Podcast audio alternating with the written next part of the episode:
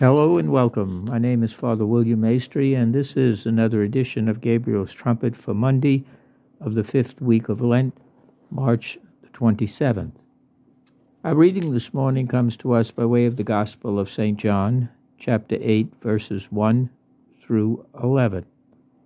John chapter 8, verses 1 through 11. It is a story quite familiar to us. It is the penitent woman caught in the sin of adultery.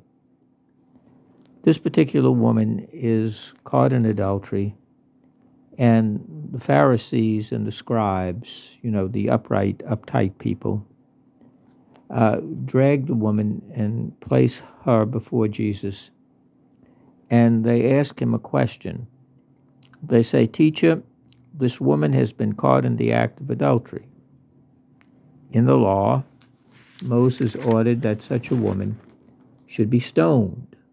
What do you have to say about this? This particular question is uh, a uh, ungenuine question. It's a trap. Uh, it's a disingenuous question. Uh, they're hoping that Jesus will say, "Oh, let her go. Forget about it. It's not really well. It was just a a slip or something like that. They were consenting adults, and so on, uh, so that they can say that Jesus was soft on sin. He didn't prescribe or ascribe the law of Moses to her. He places himself above the law. He lacks moral uh, soundness in his teaching and in his person He's going above the great lawgiver, Moses. And uh, Jesus, uh, in response to them, initially simply bends down and starts tracing on the ground with his finger, uh, kind of ignoring them. Uh, why does he do that? Uh, Jesus is not part of the blame game people are very good at pointing fingers at others. But remember, when you point your finger at someone, there are three fingers pointing back at you, namely your own fingers.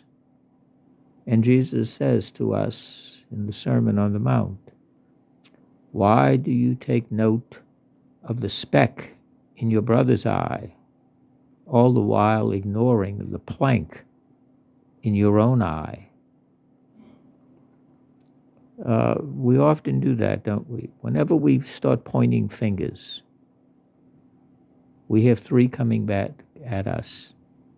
What is our own sinfulness? What is our own shortcoming? Which may be very much worse than the person whom we are accusing. We are condemning and judging. Um, that often happens. We fail to see our own shortcomings.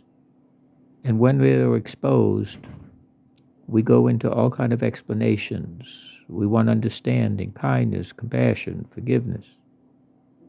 But are we willing to extend that? The words of our Father Forgive us our sins as we forgive the debts of others.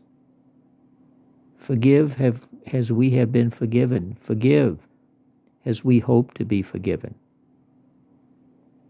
But what we extend to others, Jesus tells us, is extended to us by the same measure. Those who are hard on sin, they are also the ones who often want the most mercy.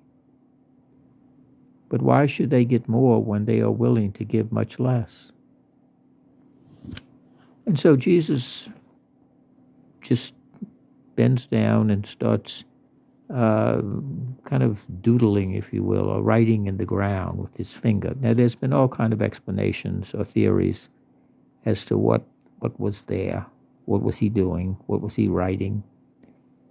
Uh, one of them that I find uh, appealing is that uh, Jesus in the sand the dirt, was writing the sin that this particular woman was accused of adultery. And then a wind came and blew the sand away. That is, the sin was real. Jesus does not say she was falsely accused, does not say she didn't commit adultery. He doesn't give her the excuse abuse. She didn't know. She was a victim of circumstance. She had a poor background. She wasn't raised properly. She came from poor circumstance. He doesn't say any of that kind of stuff. She is an adulteress. Jesus doesn't excuse that. Jesus simply turns to them and he says, Let the one among you who has not sinned cast the first stone. If you haven't sinned, and they can't say that, because if they would say that, then they would be on equal footing with God, for God alone has not sinned. So they can't say that. Uh, it's a brilliant, uh, brilliant answer.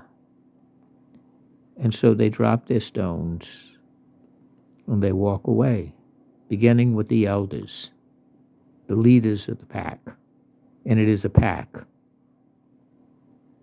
And Jesus is left alone with the woman. And uh, he begins to straighten up and stand before her.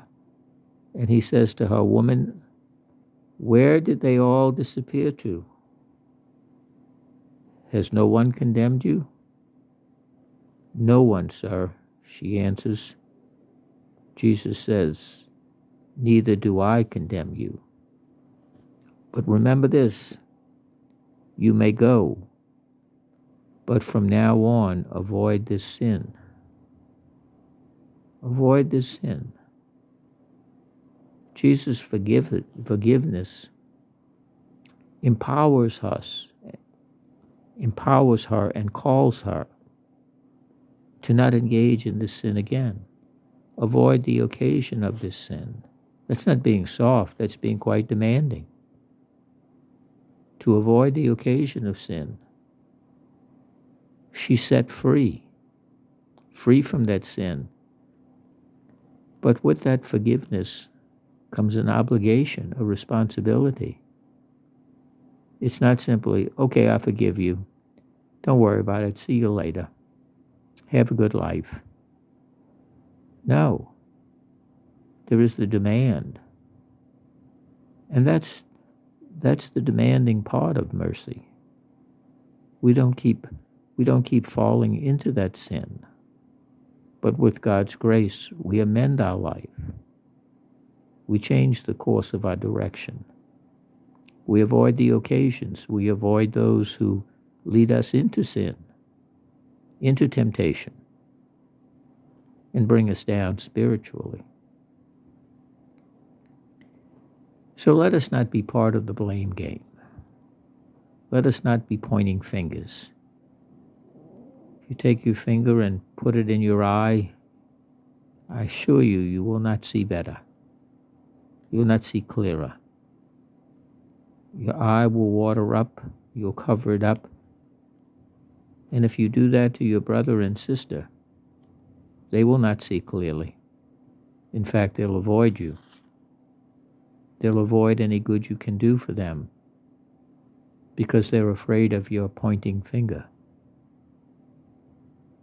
Avoid pointing fingers. Bring God's love, which is a challenging love a demanding love. Avoid this sin. Avoid this sin. And so, but we don't, we don't bring our brother and sister closer to the Lord by pointing fingers, putting fingers in the eye.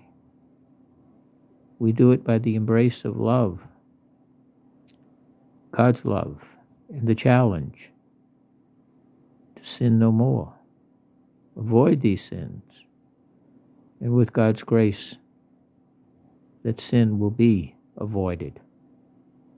Those occasions will be avoided so that we may truly grow ever closer to Almighty God. God bless you.